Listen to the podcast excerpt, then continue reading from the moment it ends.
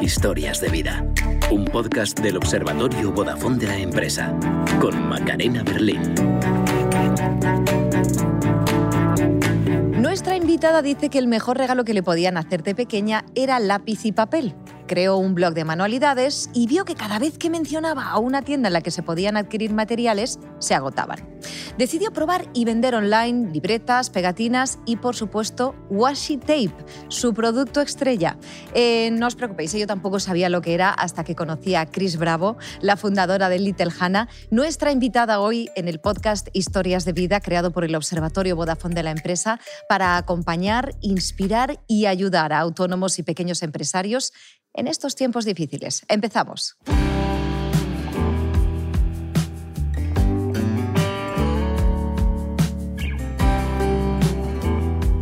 Cris, bienvenida. Hola. ¿Cómo estás? ¿Cómo va el negocio? Bien, bueno, va, como suelo decir, va, o sea que contenta. Ahora mismo con lo que estamos viviendo, la verdad que, que, vayas bastante... Contenta además porque te encanta. Sí. Te encanta lo que haces. Sí, sí, sí. O sea, mi trabajo la verdad que es una pasión. Es, bueno, me encanta. Es que no puedo decir, no puedo decir más de... Se nota, se nota. Yo estoy muy enganchada a tus stories, ¿eh? que lo sepas. Gracias.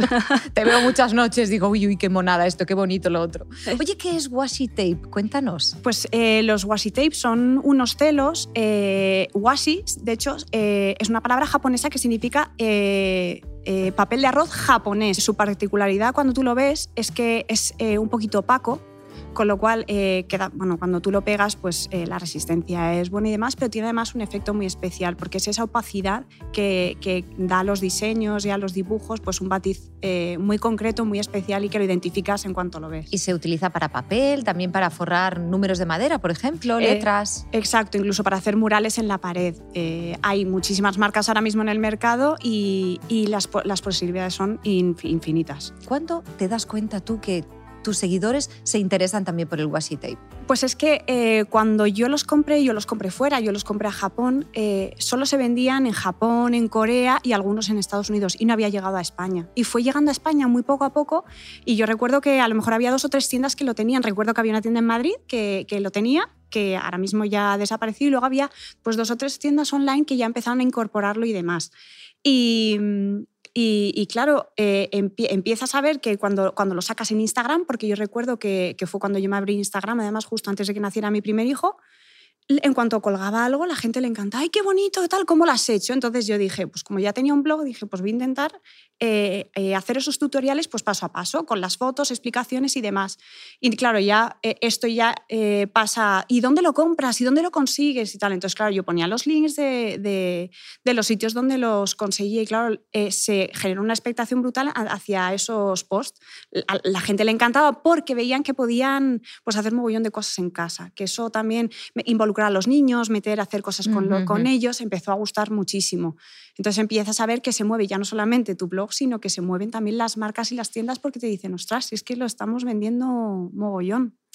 En ese momento tú trabajabas en el negocio familiar, tus padres tenían, no sé si siguen teniendo, un restaurante. Sí, no, ya no, y están jubilados ya. Y están jubilados. Sí. Y es precisamente tu padre el que te anima, como dices tú, a dar el salto. Exacto. Además que yo me acuerdo que lo dije en un directo de Instagram, que digo, no, es que fue él quien me tiró al precipicio. Y luego cuando lo volví a dice, con que te tiró al precipicio, ¿eh? sí, y es verdad, fue él el que me dijo, jo, eh, bueno, él me llama nena, jo, nena, ¿por qué no lo...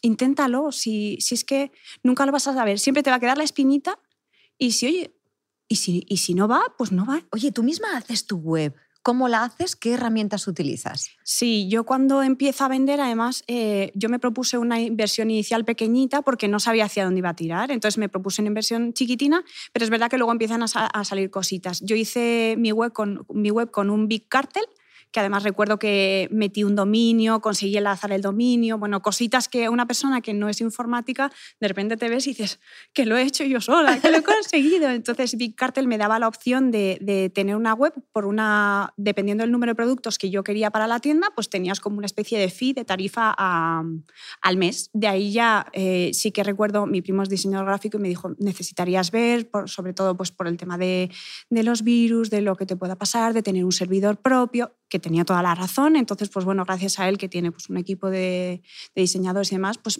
me, pasaron a un PrestaShop. El crecimiento de tu negocio siempre va unido a Instagram, ¿no? ¿Cómo es eso? ¿Qué tipo de, contenido estás, estás poniendo? Explícanoslo. Sí, para mí Instagram ha sido eh, la base de todo, porque es muy visual. Y luego además yo tenía muy claro que mi tienda era online, con lo cual mi único escaparate eran las redes sociales. Y es verdad que en ese momento, cuando yo, eh, esto fue cuando yo abrí eh, mi tienda, era 2014 que no es ahora el tema de Instagram, de todas las redes y más, sino que eh, era como más al principio y yo veía que es que no tenía más, más, más ventana que mi blog, donde podía colgar los tutoriales, e Instagram. Entonces, yo sí que desde el primer momento, momento tuve claro que era todo lo que yo vendiera tenía que tener un porqué. Es decir, yo iba colgando tutoriales eh, y cosas que hacer con todo lo que hoy en día. Igual que eh, yo desde siempre he creído en, el hecho de hacer mis propias fotos, porque es una forma también no solamente de ambientar el producto donde tú quieres, sino además de dar una idea, aunque sea muy pequeña en lo que es la descripción del producto,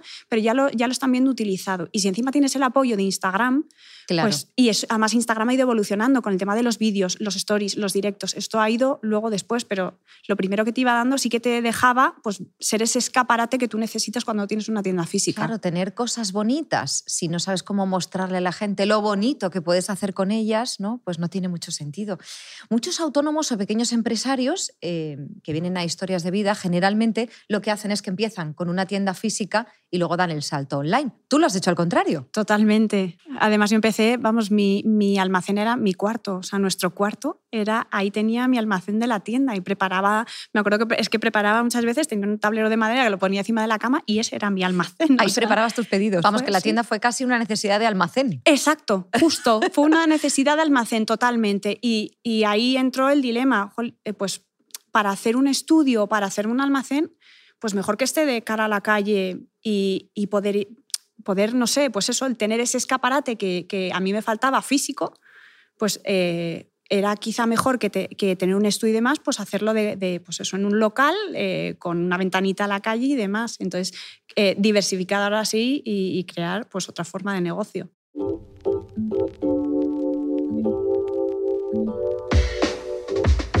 Te va a sonar, Cris, la palabra en la que nos vamos a detener ahora, porque cada paso que da un autónomo, una autónoma, un pequeño empresario, más en estos tiempos, está marcado por la duda.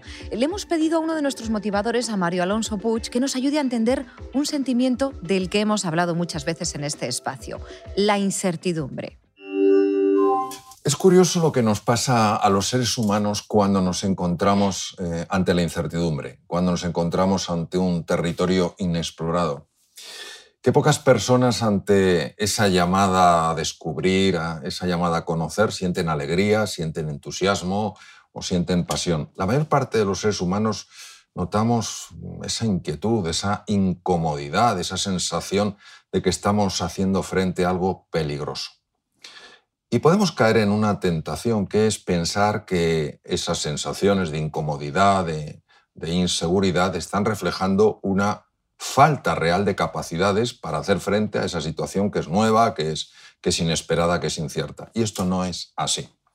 Por ejemplo, sabemos en neurociencia que uno de los dos hemisferios del cerebro, el hemisferio derecho, está diseñado precisamente para descubrir los patrones que operan en un territorio nuevo, en un territorio desconocido.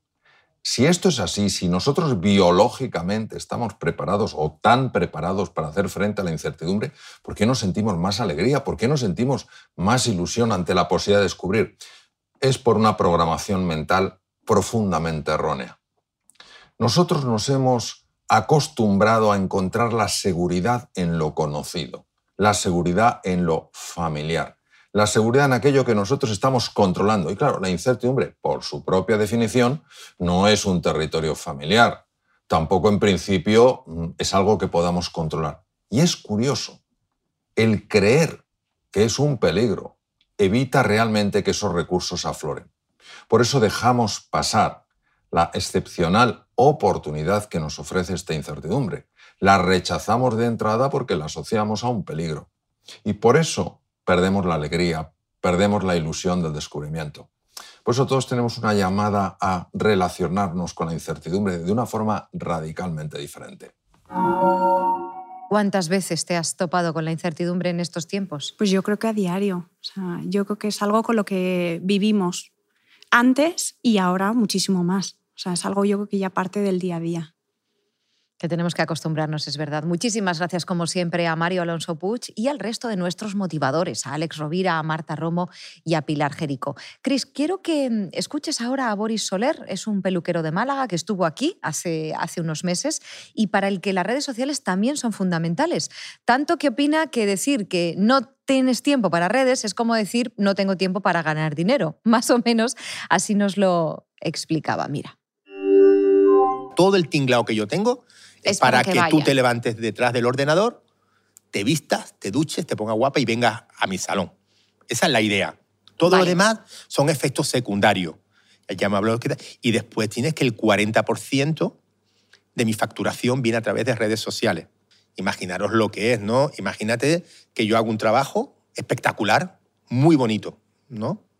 Y cuando sales por la puerta de mi negocio, lo ve la persona que te cruza, tu vecina, tu prima, tu marido, si se fija o no se fija. Y bueno, vamos a ponerle, poniéndolo mucho, mucho, mucho, vamos a poner 15 personas. Yo cuando salgo un trabajo, lo cojo, lo hago, lo edito, lo pongo, y como mínimo, mínimo, mínimo, me lo ven 100.000 personas. Qué barbaridad, claro. Claro. El, cómo no, el cómo vas a cuestionar nada más el decir no tengo tiempo. Es como a un negocio decir no tengo tiempo de ganar dinero. ¿Cómo no tienes tiempo? Estamos aquí para ganar dinero. Bueno, recuerdo que tenemos más episodios de este podcast. Todo lo podéis encontrar en la web del Observatorio Vodafone de la empresa, observatoriovodafone.com. Estás escuchando las historias de vida de autónomos y pequeños negocios como el tuyo, con Macarena Berlín.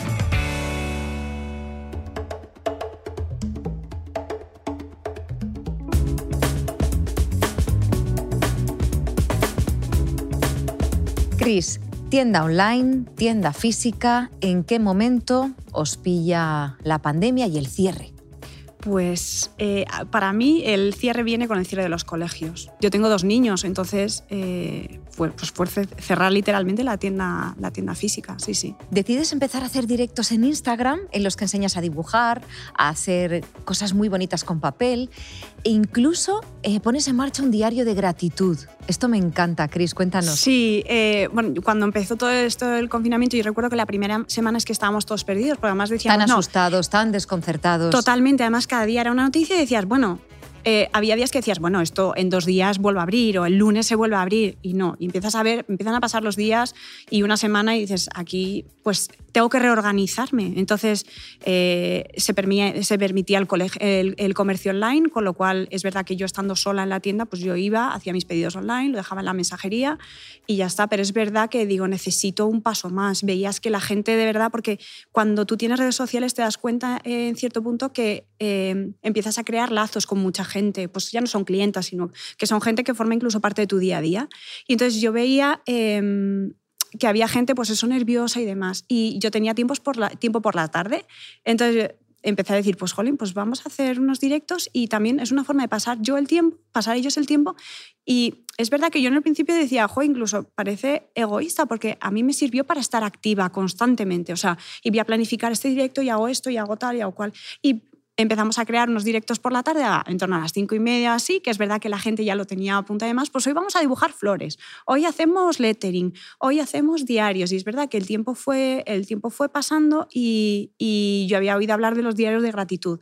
Y es una herramienta que se utiliza bastante en psicología e incluso en psiquiatría y es eh, una forma de antes de irte a dormir, eh, pues coger un cuadernito, el tipo que tienes en la mesilla y escribir cinco cosas por las que tu día ha merecido la pena. Qué maravilla. Claro, entonces es, eh, yo lo digo siempre, es la forma de pasar a ver el vaso medio vacío a verlo medio lleno. Entonces, eh, es verdad que hay estudios que incluso eh, yo me estuve leyendo sobre este tema y decían que incluso eh, ayudaba a aliviar el estrés, mejoraba la motivación, la inspiración y que incluso inducía al sueño y a un sueño más reparador. Entonces eh, empezamos a crearlo y empezamos a dar forma a esos diarios y de una, de una manera un poquito artística. Pues vamos a hacer hoy una página pues decorada eh, pues con una frase bonita y a partir de esa frase bonita pues eh, hacer esos cinco puntos diarios y demás. Y la gente es verdad que, que le gustó la idea, que no, solamente, no, no es que solamente sea creativa, sino que creas comunidad porque unes a la gente Y eso es brutal para una marca. Y la, claro, la comunidad hace también que aumenten las ventas. Exacto, sí, es verdad, porque además, de hecho, eh, empieza, empiezas a ver que la gente no, eh, esto lo vendes en tu tienda, pues eh, mira, esto sí, pero esto no. No, pues esto te lo compro a ti porque, ojo, ya que tú haces el directo, y yo me empecé a encontrar con ese tipo de comentarios muy a menudo y decía, jolín, y de repente ves que encima todo eso que tú das y lo das de forma gratuita te vuelve.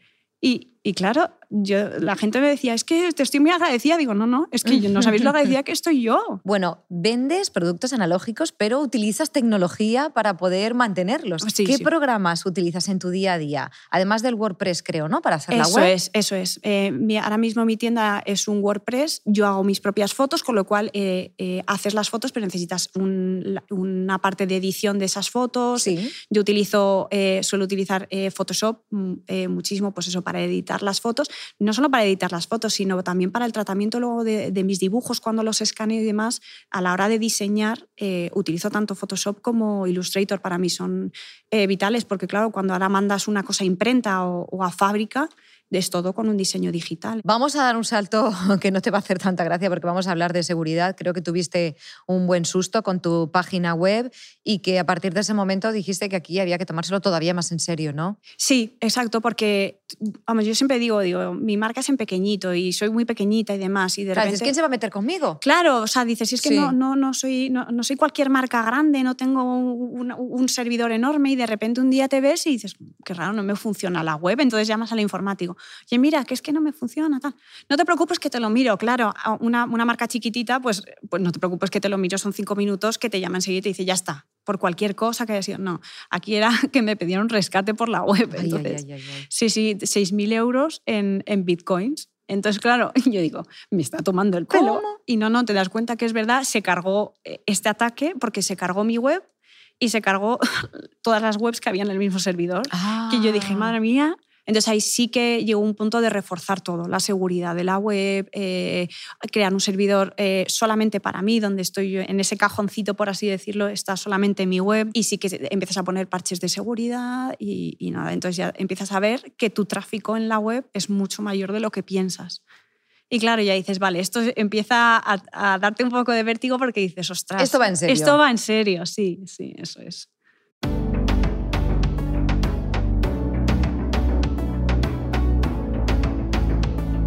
Estaréis conmigo en que para que un negocio prospere, lo primero que hay que hacer es confiar, ¿no? Como autónomos o pequeños empresarios tenemos que valorarnos, que querernos también, ¿por qué no? Sentir que podemos ser capaces. ¿Cómo podemos hacerlo? Le hemos pedido a una de nuestras motivadoras, a Marta Romo, que nos dé algunas claves sobre la autoconfianza. Una de las claves para salir adelante de cualquier situación y superar los obstáculos es tener autoconfianza, confianza en que podemos hacerlo. Creer en nosotros mismos es el primer paso para avanzar, porque mis creencias determinan mi actuación. Para poder entrenar nuestra autoconfianza es fundamental tenernos en buena estima, o mejor dicho, cultivar nuestra autoestima. Para poder valorar adecuadamente y de la manera más objetiva posible nuestra actuación cuando las cosas se ponen difíciles. Por ejemplo, eh, si eres un pequeño empresario y empiezas a tener dificultades con tu socio, él empieza a ponerte en duda, mm, ver que tus decisiones pues, no son tenidas en cuenta por él, o eres un fisioterapeuta y un cliente deja de llamarte, ¿cómo lo interpretas? Cuando no confías en ti mismo, ante este tipo de situaciones, buscas culpables. Y ahí solo tienes dos opciones, o culparte a ti mismo o culpar a los demás. Y desde ahí no se construye nada al revés. Lo único que consigues es perder el tiempo y desviar el foco de lo verdaderamente importante. ¿Y qué es lo importante? Pues resolver la situación. La clave es actuar y actuar no desde la culpa, sino desde la responsabilidad. La responsabilidad que nos lleva a la acción. Entonces, hablaríamos con nuestro socio para buscar soluciones, contactaríamos con ese cliente para interesarnos por su situación cuando confiamos en nosotros mismos y nos valoramos adecuadamente, somos capaces de afrontar estas situaciones difíciles sin caer en la trampa de la culpa, porque nos apoyamos en nuestras fortalezas Y desde ahí nos sentimos capaces y atribuimos las dificultades a la situación sobre la que sí podemos influir. Yo siempre digo, además en todos los talleres, cuando, cuando estoy impartiendo un taller, que es que esto me queda horrible, es que tal. Digo, mira, piensa dos cosas. Una, que yo no tengo en la cabeza lo que tú querías hacer. Mm. Entonces, cuando lo tienes plasmado, tú estás viendo lo que querías haber hecho y que no ha salido.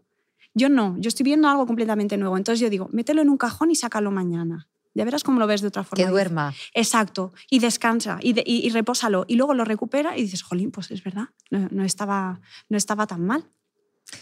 Muchísimas gracias, como siempre, a Marta Romo por estas aportaciones. Tú gestionas tus redes sociales, para ti ya lo has contado, Instagram es fundamental. Es posible que muchos de los autónomos o pequeños empresarios que nos están viendo tengan aún muchas dudas con esto de las redes sociales. Algunas las resuelve el consultor de marketing digital Lucas Aisa en este vídeo del Observatorio Vodafone de la empresa. Lucas, una reputación digital se puede arruinar con un mal paso, ¿no? ¿Qué estrategias consideras que no hay que hacer en ningún momento? Yo creo que nunca debemos de ser pesados, nunca debemos de ser egoístas y nunca deberíamos de buscar un beneficio a cambio de constantemente. Deberíamos de entrar para aprender más de nuestros usuarios y para establecer un canal de comunicación con ellos. Todo lo que no vaya en esas dos líneas son estrategias a no implementar. Bueno, ya sabéis que tenéis más vídeos como este en la web del observatorio, observatoriovodafone.com.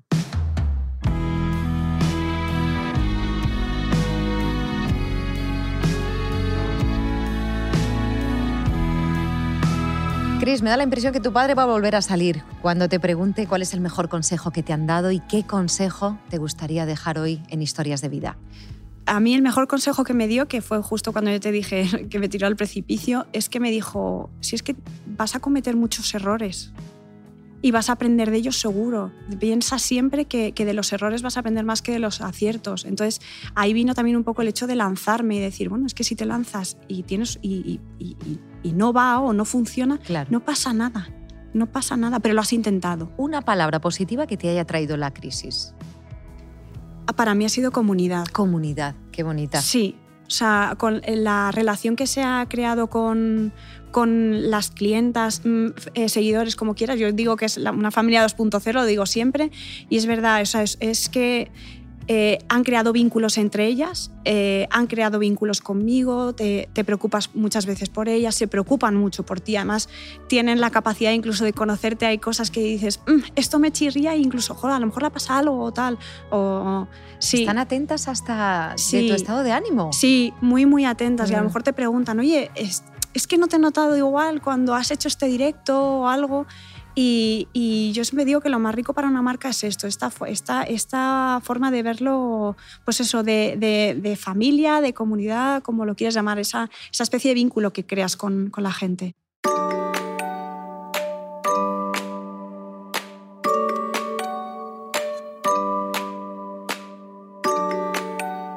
Chris Bravo decidió estar más cerca de sus clientes cuando el coronavirus cerró su tienda. Algo que hizo posible gracias a Instagram, un confinamiento creativo, un confinamiento rico y que vio crecer su negocio, Little Hannah. Muchísimas gracias, Chris, por haber venido. Muchas gracias, ha sido un placer. Y hasta pronto. Igualmente. Y a vosotros, pequeños empresarios y autónomos, autónomas, ya sabéis que hay más episodios de este podcast y un montón de entrevistas en vídeo, que las tenéis todas en la web del observatorio, observatoriovodafone.com. Hasta pronto. El Observatorio Vodafone de la empresa. Ayudamos a los autónomos y a las pequeñas empresas en sus retos digitales.